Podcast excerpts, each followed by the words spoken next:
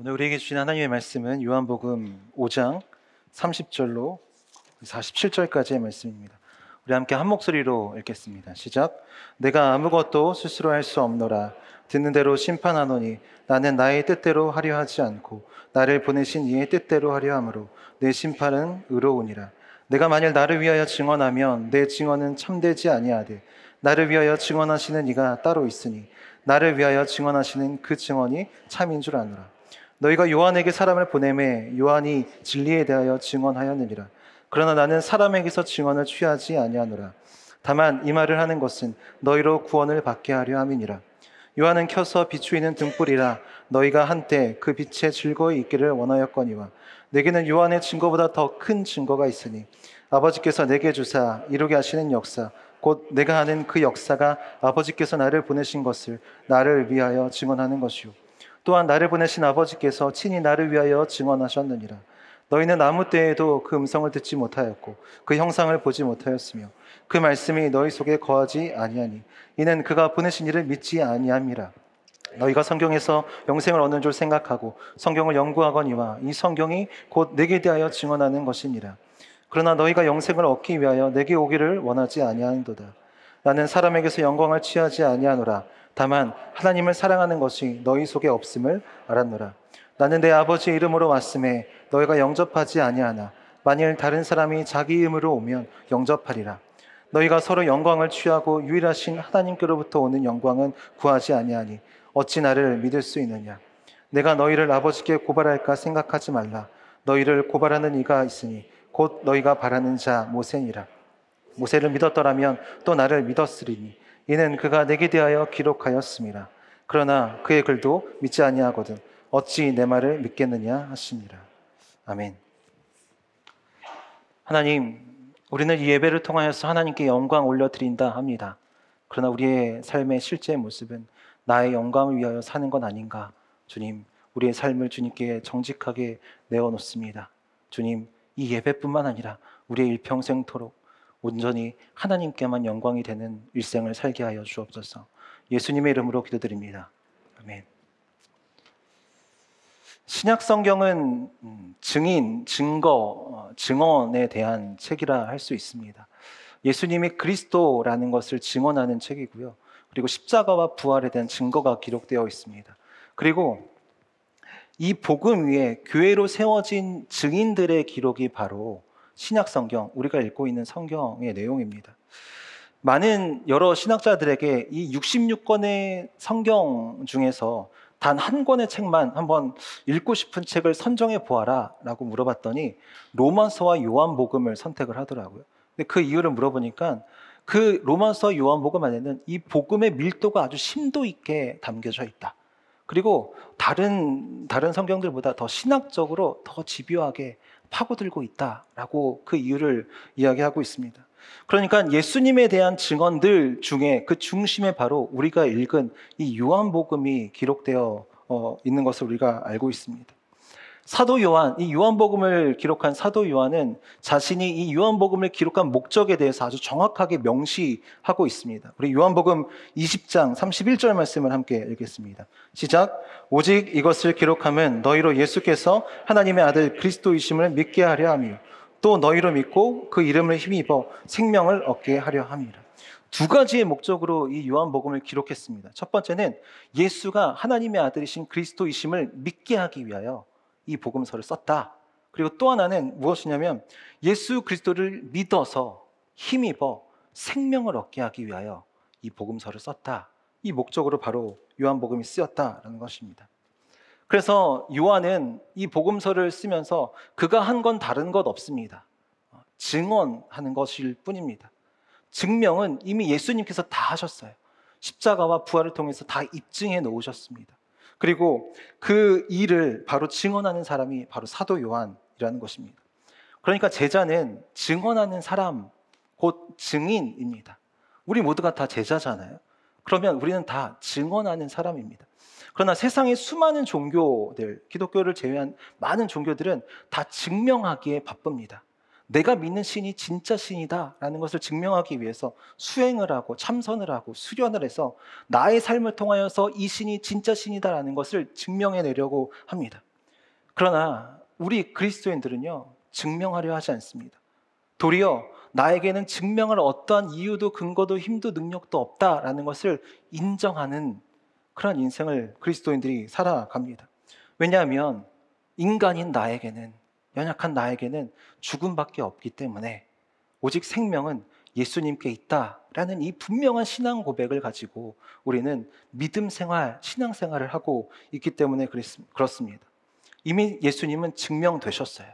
하나님의 증언으로, 그리고 구원 사역으로 인하여서 이미 그 구원이, 그 믿음의 주인이 바로 증명되셨습니다. 오늘 우리가 함께 로마서 아, 요한복음 오 장 삼십 절에서 사십칠 절까지 말씀을 다 읽었습니다. 그런데 이 글씨 색깔이 어떻죠? 검정색 글씨입니까? 아니면 빨간색 글씨입니까? 빨간색 글씨로 쓰여 있습니다. 네. 이 빨간색 글씨는 예수님이 직접 하신 말씀을 기록해 놓은 것을 구분해 놓은 것입니다. 그래서 요한복음은 예수님의 이 말씀, 이 직접 하신 말씀을 그대로 증언하는 기록이라는 것이죠. 그런데 잘 이 말씀을 보니까 조금은 충격적인 고백을, 예수님의 증, 예수님의 말씀을 우리가 볼 수 있습니다. 이게 과연 예수님이 하신 말씀인가라고 의심이 될 만한 기록이 삼십 절에 기록이 되어 있습니다. 우리 함께 삼십 절을 읽어보겠습니다. 시작. 내가 아무것도 스스로 할 수 없노라. 듣는 대로 심판하노니 나는 나의 뜻대로 하려 하지 않고 나를 보내신 이의 뜻대로 하려 함으로 내 심판은 의로우니라. 초반부터 예수님이 충격적인 고백을 하세요. 네, 나는 아무것도 할 수 없노라 라고 말씀하십니다. 그리고 나는 내 뜻대로 할 수 없다, 하지 않는다 라고 이야기하시죠. 이 말만 들으면 예수님의 이 존재는 상당히 무기력해 보입니다. 아무런 능력, 아무런 믿을 만한 근거가 없어 보입니다. 그런데 더 충격적인 것은 무엇이냐면 이 삼십 절 위에 뭐라고 적혀 있죠? 예수를 믿게 하는 증언이라고 되어 있습니다. 여러분, 사실 누군가에게 나에게 나를 향한 신뢰를 쌓으려면 어, 제가 그 일을 할 수 있고요, 전 모든 것을 할 수 있는 사람입니다, 내 실력을 이야기해야 되고요, 내 능력을 피아르을 해야 됩니다. 그게 이 세상에서의 자기의 그 신뢰를 쌓는 방법이죠. 그런데 예수님이 말씀하신 건 난 아무것도 할 수 없노라 라고 말씀하고 계시는 겁니다. 예수님은 분명히 하나님의 아들이십니다. 그러나 인간의, 온전한 인간의 몸으로 이 땅에 오셨죠. 그리고 그 인간이신 예수님께서 오늘 사람들에게 예수를 믿게 하는 증언, 그 말씀을 전하고 계시는 거예요. 그런데 그 첫 마디가 나는 아무것도 할 수 없노라. 자기 부정, 자기 부인을 하고 계십니다. 여기에 바로 믿음에 대한 놀라운 기초가 있습니다. 인간으로 이 땅에 오신 예수님은 철저히 자신의 인생, 자신의 존재를 부인하셨어요. 자기 부정을 하셨습니다. 인간으로서는 아무것도 할 수 없다. 여러분, 자기 부정, 자기 부인이 무시, 무엇입니까? 인간으로는 아무것도 할 수 없음을 고백하는 것입니다. 그래서 예수님이 마태복음 십육 장에 보면요, 이러한 고백을 하세요. 누구든지 나를 따라오려거든 자기를 부인하고 자기 십자가를 지고 나를 따를 것이다. 자기를 부인하고 십자가를 지고 나를 따를 것이다. 내가 먼저 그 부인과 그 십자가의 길을 감아라고 말씀하시는 겁니다. 이 세상에서 이 세상에서 그리스도인을, 기독교를 불편하게 하는 그 사람들이 누구냐면 내 실력과 내 능력과 내 방법대로 실수하는 사람들을 말합니다. 교회는 다닌다고 해요. 그러나 늘 자기의 능력을 과시하면서 살아가는 사람들이 교회를 불편하게 만듭니다. 그리고 기도해보고 한다면서 내 뜻과 내 주장을 밀어붙이는 사람을 세상은 불편해합니다. 거룩을 말하면서 남을 판단하고 정죄하는 사람을 세상은 어려워합니다. 그래서 오히려 세상이 이렇게 우리에게 묻습니다. 아니, 어떻게 예수 믿는 사람이 그럴 수가 있어? 라고 묻게 되는 것이죠. 이 말에는 어떠한 의미가 담겨 있습니까? 당신 속에는 너무나도 많은 사람이 있는 것 같아 라고 이야기하는 것이죠. 나는 철저히 부인되고 부정되어야 하고, 그리고 나의 안에는 오직 예수님만 있어야 함에도 불구하고 내 속에 내가 너무나도 많은, 자기 부인과 자기 부정은 없는 그러한 인생을 우리가 살고 있지는 않은가 돌아보게 됩니다. 이 위선적인 태도를 세상이 더 잘 알고 있어요. 그래서 예수님이 정확하게 이야기하시는 겁니다. 나는 아무것도 할 수 없다. 나는 내 뜻대로 하지 않는다라는 것입니다. 제자는 증명하는 사람이 아닙니다. 제자는 누구죠? 증언하는 사람입니다. 내 능력을, 내 자격을, 내 실력을 증명하는 것이 아니라 자기를 부정하고 자기를 부인하는 사람이 바로 그리스도입니다. 여러분, 이것은 소극적인 인생이 아니에요. 무기력한 인생이 아닙니다. 오히려 가장 담대하고 가장 의로운 삶이 됩니다. 우리 삼십 절 마지막을 한번 볼까요? 삼십 절 마지막 말씀에 이렇게 기록합니다. 내 심판은 의로우니라. 자기 부정, 자기 부인으로 이 하나님의 의가 드러나는 밑바탕을 예수님은 깔아놓으신 거예요. 나는 아무것도 할 수 없다. 나의 뜻이 아니라 하나님의 뜻을 나타내는 그 자기 부정으로 그 바로 그 믿음, 바로 그 은혜를 예수님께서 우리에게 알려주고 계시는 겁니다. 나는 아무것도 할 수 없다라는 이 인정, 오직 하나님의 뜻대로 산다라는 이, 이 인정이 바로 불의한 자, 곧 우리가 의로운 자로 살 수 있음을 예수님이 알려주시는 것입니다. 그래서 이 충격적인 고백이 우리에게 충격적인 그 깨달음으로 어, 다가와야 되는 것이죠. 그래서 우리가 성경을 그렇게 읽고 있는 겁니다.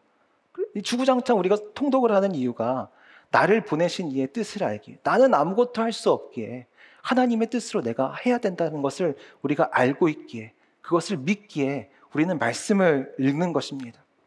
그러니까 성경을 십독을 하고 이십독을 해도 내 뜻이 먼저 튀어나오고 내 능력을 먼저 의지해서 모든 문제를 해결하고 세상의 사고체계와 별다를 바 없다라는 것은 우리가 말씀을 제대로 읽고 있는가라고 점검해 보아야 될 나의 신앙적인 영적인 상태입니다.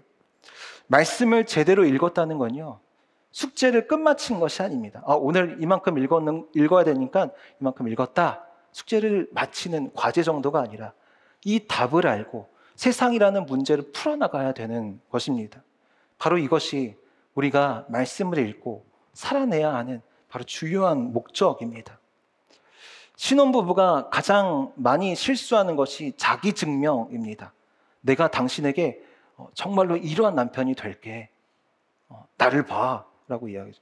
내가 당신에게 이러한 아내가 될게. 그리고 세상에서는 우리 결혼 진짜 잘했다라는 걸 증명하기 위해서 막 서로를 바꾸려고 시도를 합니다. 그래서 매일같이 당신이 날 행복하게 할 수 있는지 증명해보라. 그렇게 요구하죠. 만약에 그날 자기의 성망, 성에 차지 않을 만큼 이 사람이 나를 사랑하고 그렇게 표현했다. 그러면요, 달달 볶고 또 볶이기 시작합니다. 초기에는 서로를 바꾸려고 합니다. 그러다가 변화가 없으면 그렇게 그만두고 그렇게 또 단절을 하게 되는 것입니다. 그런데 부부가 이 자기 증명이 아니라 자기 부인, 나는 아무것도 할 수 없다, 우리 가정을 바꾸시는 건 예수님 뿐이시다, 나는, 나는 우리의 가정은 하나님의 뜻대로 이루어지는 것이다 라고 고백하면 그 불의한 가정이, 그 깨어지고 단절된 가정이 의로운 가정으로 거듭나게 될 줄 믿습니다. 여러분, 부부관계만 그런 게 아니잖아요. 자녀를 키울 때도, 양육할 때도 그렇지 않습니까?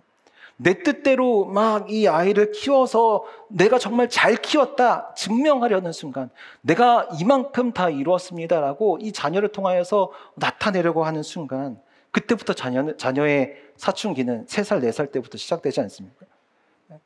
그런데 부모가 자기를 부인하고 하나님께 들은 대로, 그분의 뜻대로 하면 오히려 자녀가 어, 이거 엄마 아빠 욕심이 아니라 하나님의 뜻이구나 라는 걸 정말로 아이들이 정말로 잘 알게 됩니다. 그럼 그때부터 그 가정은 의로운 가정이 되는 것이죠. 의로운 가정이 무엇입니까? 하나님의 뜻이, 하나님의 뜻이 임하는 가정입니다. 하나님의 뜻이 이루어지는 가정입니다. 하나님의 뜻이 이루어지는 곳이 어디입니까? 하나님의 나라입니다. 그럼 그 가정이, 그 인생이, 그 관계가 하나님의 나라로, 나는 아무것도 할 수 없습니다, 그러나 하나님이 하십시오 라는 이 고백 하나로 그 가정이 변화되게 되는 것, 내 인생이 변화되게 되는 것, 바로 이 고백을, 이 신앙의 기초를 예수님께서 우리에게 알려주고 계신다는 것입니다. 저는 저와 여러분이 그러한 가정, 그러한 인생이 되기를 간절히 소망합니다. 그러니까 상대를 바꾸려고 하지 마세요. 특히 볶지 마세요. 네.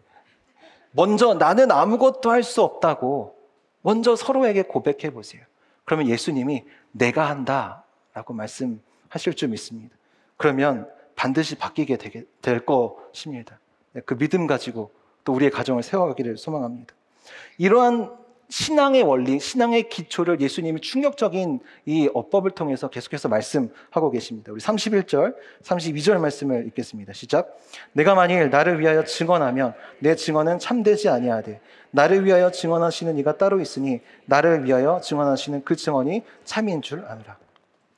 조건절로 말씀하고 계세요. 만약 내가 나를 위하여 증언하면 그 증언은 참이 아니다 라고 말씀하시죠. 그리고 어, 나를 위해 증언하시는 분, 곧 하나님, 하나님이 나를 위해 증언하신다. 바로 그 증언만이 참이다 라고 이야기하십니다.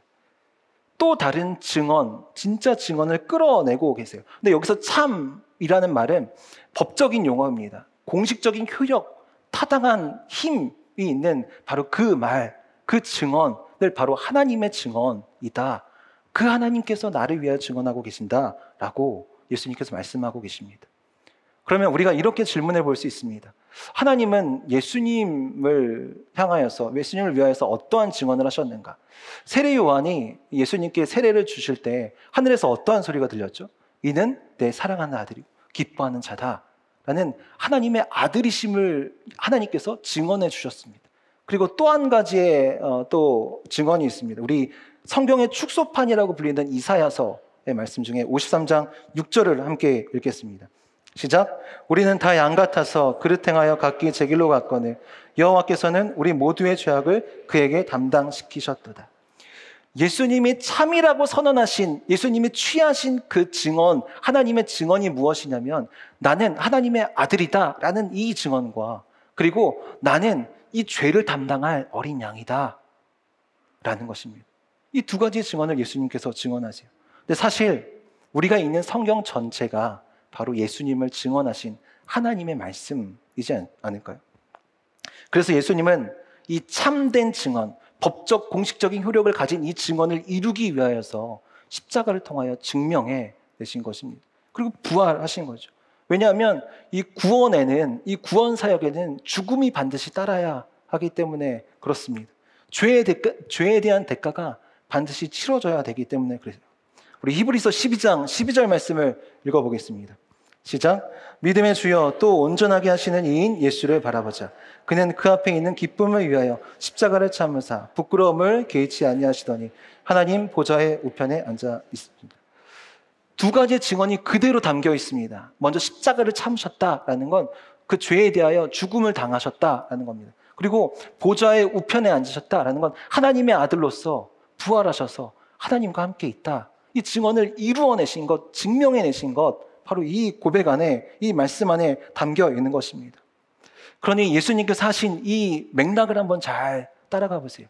나는 아무것도 할 수 없고 나를 살게 하는 것, 내가 있는 이유는 하나님의 증언뿐이다. 하나님의 말씀뿐이다. 바로 이것이 내가 살아가는 이유와 목적이다 라고 말씀하십니다.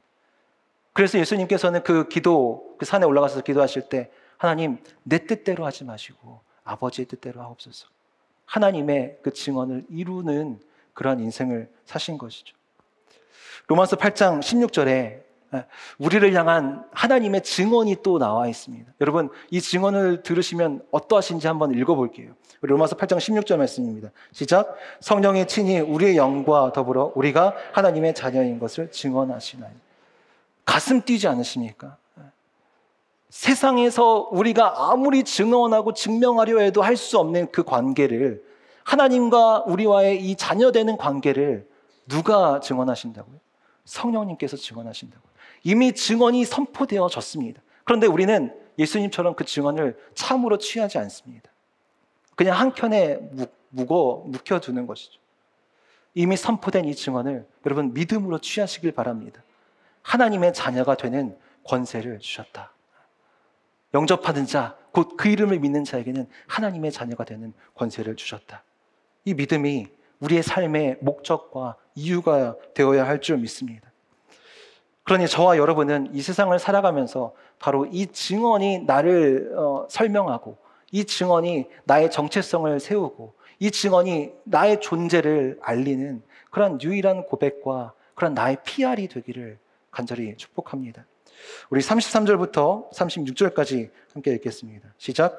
너희가 요한에게 사람을 보내매 요한이 진리에 대하여 증언하였느니라. 그러나 나는 사람에게서 증언을 취하지 아니하노라. 다만 이 말을 하는 것은 너희로 구원을 받게 하려 함이니라. 요한은 켜서 비추이는 등불이라. 너희가 한때 그 빛에 즐거이 있기를 원하였거니와 내게는 요한의 증거보다 더 큰 증거가 있으니 아버지께서 내게 주사 이루게 하시는 역사 곧 내가 하는 그 역사가 아버지께서 나를 보내신 것을 나를 위하여 증언하는 것이요. 예수님께서 하나님의 증언 말고 또 다른 증언을 이야기하시는데 누구의 증언인가요? 여러분, 누구의 증언인가요? 세례 요한의 증언을 이렇게 또 끄집어내세요. 그래서 사람들에게 이야기하십니다. 그 요한이 전한 것 진리다 인정해 주십니다. 어, 그가 말한 그 증언 어, 맞다라고 말씀하세요. 그런데 세례 요한은 딱 거기까지입니다. 세례 요한이 말한 것 맞다라는 이 인정에서부터 이 인정까지만 말씀하고 있어요. 그리고 나서 딱 선을 그어서 이렇게 말씀하세요. 그의 증언 맞지만 나는 그 세례 요한의 증언을 취하지 않는다라고 구분해 놓고 계십니다. 굳이 이렇게까지 말씀하실 필요가 있었을까 한번 생각해 볼 수 있습니다. 당시의 세례 요한은 어떠한 사람이죠? 빛처럼 갑자기 떠오른 스타입니다. 이 세례 요한의 중심으로 많은 사람들이 모여들었어요. 사람들이 모이니까 그에게 영향력, 파워가 생겼습니다. 그래서 그가 말하는 곳곳마다, 말하는 것마다 다 사람들이 신뢰를 던져주고 있습니다. 이미 세례 요한의 팬덤이 생긴 거예요. 그러면 그 세례 요한이 예수님을 보고 어 메시아입니다. 나는 그의 신발끈조차 묶을 수 없는 사람입니다. 라고 예수님을 어, 지켜, 지켜 세웠습니다. 그러면 예수님이 이 세례 요한을 조금 등에 업어도 되잖아요. 그의 말의 증언을 좀 취해도 되지 않, 않습니까? 그런데 예수님이 딱 선을 긋고 계시는 겁니다. 나는 요한의 증언을 취하지 않는다. 그리고 또 무엇을 이야기하시죠? 그보다 내게 더 큰 증거가 있다라고 말씀을 하십니다. 그, 그 증거, 큰 증거에 대해서 삼십육 절에 이렇게 이야기하고 있습니다. 아버지께서 내게 주사 이루게 하시는 역사, 그 역사, 그 사역, 그 사명이 나에게 주신 큰 증거다. 내가 살아가고 있는 가장 큰 중요한 목적이다. 그 이루게 하시는 역사가 무엇입니까? 바로 구원 역사죠. 네. 죄를 담당하신 그리고 부활하신 그 구원 역사. 그 증거가 나를 나의, 나를 증언하고 있다라는 것입니다. 예수님의 모든 생애는 바로 이 최종 목적이 바로 이 구원이라는 것입니다. 예수님의 모든 삶의 원동력은 바로 이 생명에 있습니다. 다 구원에 관련되어 있어요. 사람을 만날 때도 구원을 이야기하고, 말씀을 전할 때도 생명을 이야기하고, 밥을 먹을 때도, 혼자 계실 때도 다 이 구원과 생명이 다 밀집되어 있는 그러한 인생을 살아가셨습니다. 그러니까 예수님을 설명하는 건 예수님, 아, 구원자라는 것. 바로 이 이꼴, 이 등호가 어, 어색하지 않은 것이죠. 그런데 오늘날 어, 이 땅에 세워진 교회는 어떤 곳이 되었습니까? 이 시대의 교회를 움직이는 이 교회의 원동력이 되는 것이 무엇이라고 생각하십니까? 정말 많은 성도님들이 이렇게 교회를 이동을 하시는 어, 때가 되면 이 교회를 정하는 최우선의 기준으로 무엇을 삼는지 혹시 알고 계십니까? 뭐 집과 교회와의 거리, 아니면 뭐 교회의 시설, 화장실이 몇 개 있는가, 뭐 이런 거를 보면서 이렇게, 어, 이렇게 선택을 하실까요? 아, 그렇지 않습니다. 선택에 가장 많은 영향을 주는 건 바로 그 교회의 설교자, 목사입니다. 맨파워죠. 이 목사님의 설교가 힘이 있는가를 봅니다. 그리고 비주얼은 어떤가? 머리숱이 너무 많지도 적지도 않은가? 뭐 스피치는 탁월한가? 그리고 웃을 때 가식이 없어 보이는가? 뭐 인문학적인 지식도 좀 있지는 않은가? 이런 거를 마치 이렇게 심사 채점표를 숨겨두고 이렇게 다 이렇게 채점하고 그 다음에 어 그래 오케이 교회 정하자 이러 이러한 기준으로 어, 교회를 정하고 신앙생활을 하는 건 아닌가? 여러분, 이거는 맨파워에 주목한, 사람에 주목한 신앙생활입니다. 교회는 사람이 아니라 구원의 생명에 주목하는 곳이어야 합니다. 성도는 세상의 사람의 영향력에 따르는 것이 아니라 예수님의 진리를 따르는 사람이 바로 성도입니다. 진리, 하나님의 말씀, 사람을 구원에 이르게 합니다. 교회는 이 진리를 선포하고 증언하는 곳일 뿐입니다. 빛 대신 예수님만 바라보는, 주목하는 곳이지 그 사람을 바라보는 곳 아닙니다. 맨파워가 아니라 갓파워만 주목하는 곳이 바로 교회이고 그리고 성도여야 하는 것입니다. 그러니까 교회는요, 생명을 위해서 모입니다. 그리고 그 증언하기 위해서 우리가 이곳에서 말씀을 듣고 말씀을 읽고 또 함께 모입니다. 그리고 세상이 반드시 흩어져서 증언하는 삶을 살아야 되는 것.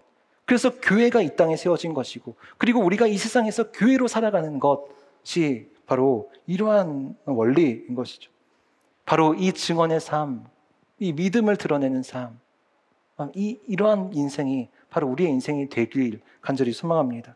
우리 삼십칠 절부터 사십 절까지의 말씀 읽겠습니다. 시작. 또한 나를 보내신 아버지께서 친히 나를 위하여 증언하셨느니라. 너희는 아무 때에도 그 음성을 듣지 못하였고 그 형상을 보지 못하였으며 그 말씀이 너희 속에 거하지 아니하니 이는 그가 보내신 이를 믿지 아니함이라. 너희가 성경에서 영생을 얻는 줄 생각하고 성경을 연구하거니와 이 성경이 곧 내게 대하여 증언하는 것입니다.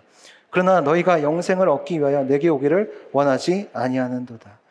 예수님이 취하신 증언은 뭐 세례 요한의 증언도 아니었잖아요. 하나님의 증언, 그리고 하나님께서 보여주신 그 사역의 증거였습니다. 하나님 아버지가 곧 예수님의 증언이시고 증거이시죠. 그런데 예수님은 이 증언을 사람들이 듣고도 듣지 못했다, 보고도 보지 못했다, 그 말씀이 속에 거하지 않는다라고 진단을 하십니다. 이것을 일명 영적 거부증, 무감각증이라고도 할 수 있겠습니다. 하나님이 분명하게 말씀을 하셨는데도 듣지 못하는 거예요. 분명하게 보이셨는데도 보지 못하는 겁니다. 그 안에 거하려고 하시는데도 사람들은 거부하는 것입니다. 이 영적 거부증에 왜 걸리느냐? 예수님께서 그 진단명을 이렇게, 진단의 이유를 이렇게 이야기하세요. 삼십팔 절에 그가 보내신 이를 믿지 아니함이라. 예수님을 믿지 않기 때문에 하나님의 말씀이 보아도 보지 못하고 들려도 들어, 들어, 들려도 듣지 못하는 것, 진리가 선포되어져 있음에도 불구하고 영원한 생명이 이 땅 가운데 선포되어져 있음에도 불구하고 사람들은 거부한다라는 것입니다. 한 청년과 이야기를 나누는데 이 청년은 어렸을 때부터 교회에서 많은 이렇게 성경을 배우기도 하고 또 신앙생활을 오래 했어요. 그런데 이러한 고민을 나눕니다. 아, 제가 아무리 성경을 읽고 설교를 말씀을 들어도 이 말씀이 제게 들리지 않는, 않습니다. 이 말씀이 내 말씀으로 여겨지지 않습니다. 라고 이야기를 하는 겁니다. 그런데 어느 날 어, 이 친구가 도전을 한번 했어요. 결단을 했습니다. 그래, 예수님을 일단 한번 믿어보자.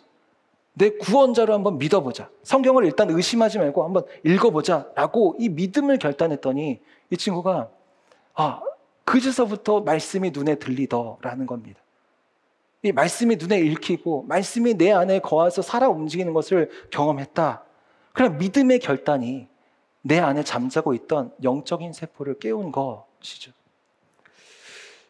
이 영적 거부증, 영적 무감각증을 이겨낼 수 있는 치료법이 무엇입니까? 예수님 믿는 것입니다. 믿어보는 것입니다. 정말 많은 사람들이 창세기 일 장 일 절에서 넘어집니다. 왜 그럴까요? 세상의 지식과 이 학문과 뭐 여러 가지 배경으로서 이 일 장 일 절을 받아들이기 어렵습니다. 태초에 하나님이 천지를 창조하셨다. 어, 우리가 배운 건 이게 아닌데 라는 이 거부로부터 말씀을 받아들이기, 받아들이지 못하는 거죠. 시작부터 비논리적이라고 이야기를 합니다. 이성과 지식으로 대하면 도저히 풀어낼 수 없는 영역이 바로 이 성경입니다.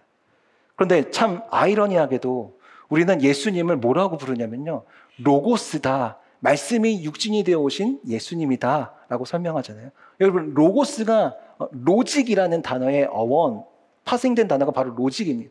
로직이 무엇이죠? 논리입니다.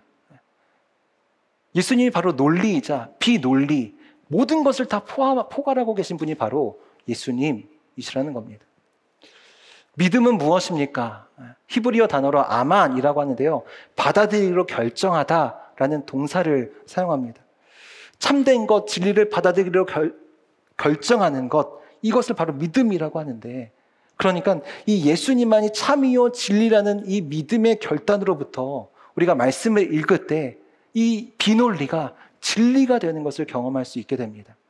믿음으로 성경을 우리가 읽으면 그 비논리적인, 세상에서는 아무런 이해도 할 수 없는 그 비논리가 우리의 삶에 가장 유일한 진리가 되는 것, 길이 되는 것, 우리가 경험할 수 있게 되는 것입니다. 그래서 갈라디아서 삼 장 이십오 절 이십육 절에 이렇게 기록하고 있습니다. 함께 읽겠습니다. 시작. 믿음이 온 후로는 우리가 초등교사 아래 있지 아니하도다. 너희가 다 믿음으로 말미암아 그리스도 예수 안에서 하나님의 아들이 되었으니. 믿음이 온 후로, 믿음으로 말미암아 하나님의 자녀가 되는 것입니다. 그러니까 바로 이 믿음을 통해 우리는 영생, 구원을 얻는다는 것이죠. 저와 여러분이 바로 이 믿음을 통해 구원을 얻는 자가 되기를 소망합니다. 성경을 읽을 때마다 이 세상 논리와 자꾸만 부딪히는 순간들이 있잖아요. 그때 한번 믿고, 예수님, 그래, 제가 믿습니다 라는 이 고백을 한번 쭉 읽어나가 보세요. 물론 어려운 부분들은 함께 묻고 또 그 답을 연구해 가길, 가야 되는 과정이 또 필요하긴 합니다. 그러나 먼저 그것에 우리가 의심하지 말고, 불신하지 말고 믿음으로 결단하고 그 말씀을 쭉 읽어가 보십시오. 그러면 세상에서의 그 비논리가 우리 삶의 진리가 되는 은혜를 경험하게 될 것입니다. 여전히 유대인들은 메시아를 기다리고 있습니다. 그들은 토라를 연구하면서 토라를 신봉하고 있죠. 아주 논리적으로 그 토라에 맞게끔 살아갑니다. 그러나 이들은 여전히 믿음이 오기 전의 삶을 살아갑니다. 이천 년 전이나 이천 년 후나 아마 그들은 다 동일하게 살아가고 있습니다. 그러나 우리는 이 믿음의 에이디를 살아가고 있는 사람이잖아요. 예수님을 믿기로 결단한 이 인생이 바로 구원에 이르는 길임을 믿고 매일같이 말씀을 통하여서 구원자이신 예수님의 그 믿음이 더욱더 깊어지는 은혜가 있기를 소망합니다. 우리 사십일 절부터 사십사 절까지의 말씀 읽겠습니다. 시작. 나는 사람에게서 영광을 취하지 아니하노라. 다만 하나님을 사랑하는 것이 너희 속에 없음을 알아노라. 나는 내 아버지의 이름으로 왔음에 너희가 영접하지 아니하나.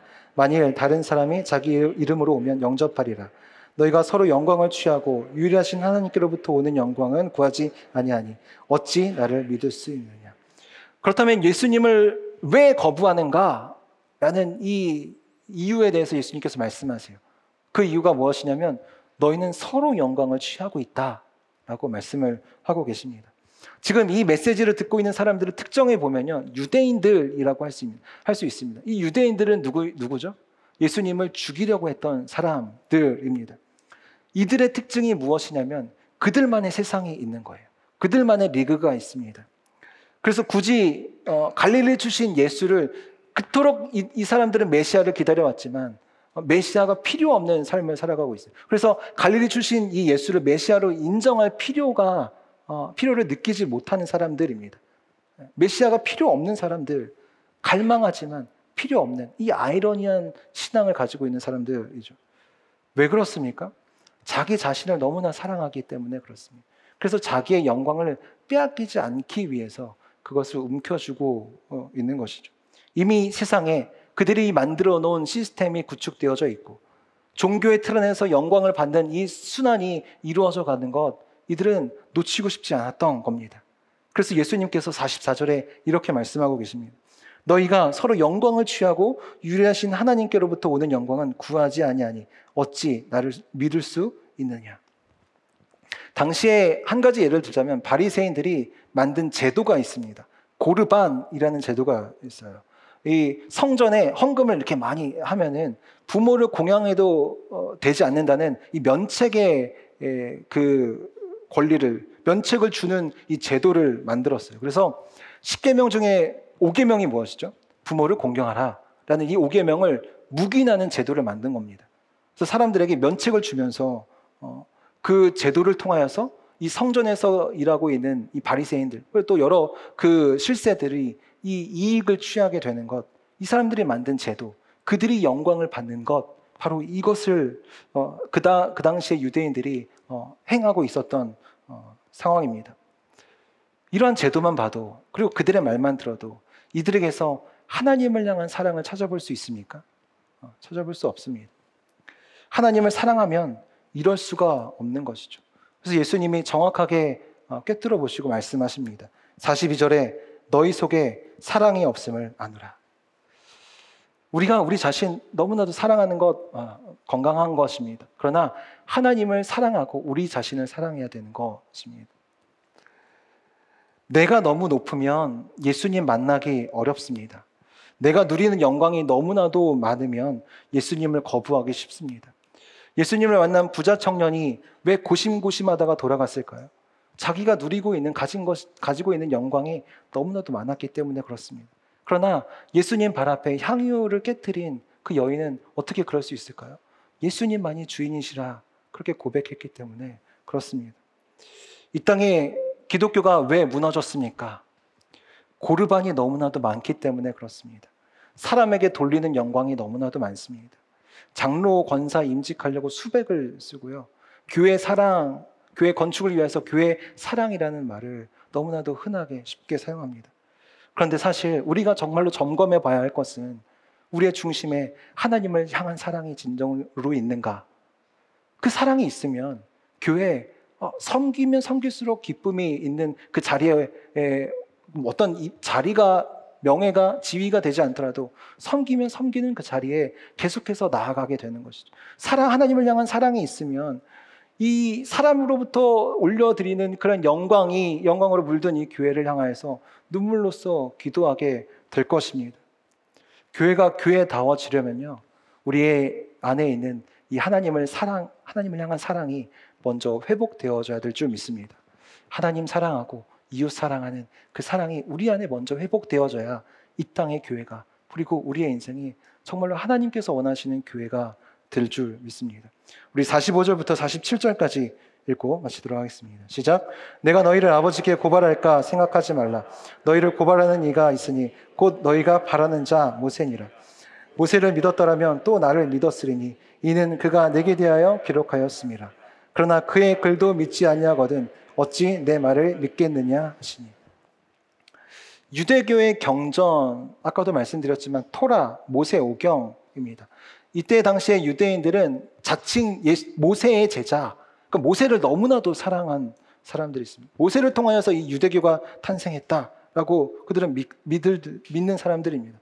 그런데 그들이 믿는 것은 하나님의 그 모세 오경, 모세를 통하여서 전해주신 하나님의 가르침이 아니라 그들이 삶으로 살아내는 것은 그저 랍비의 가르침, 사람의 가르침을, 사람의 계명을 따르는 사람들입니다. 열심히 손 씻고 안식을 지키고 그리고 십일조 잘하고 성전세 잘 내는 것. 이 사람들이, 사람들의 이익을, 사람들의 영광을 위하여 만들어 놓은 이 제도에 이들은 그 제도가 신앙이다라고 생각하고 따라갔다라는 것입니다. 가장 잘 믿을 것 같은 사람이 가장 불신의 삶을 살고 있습니다.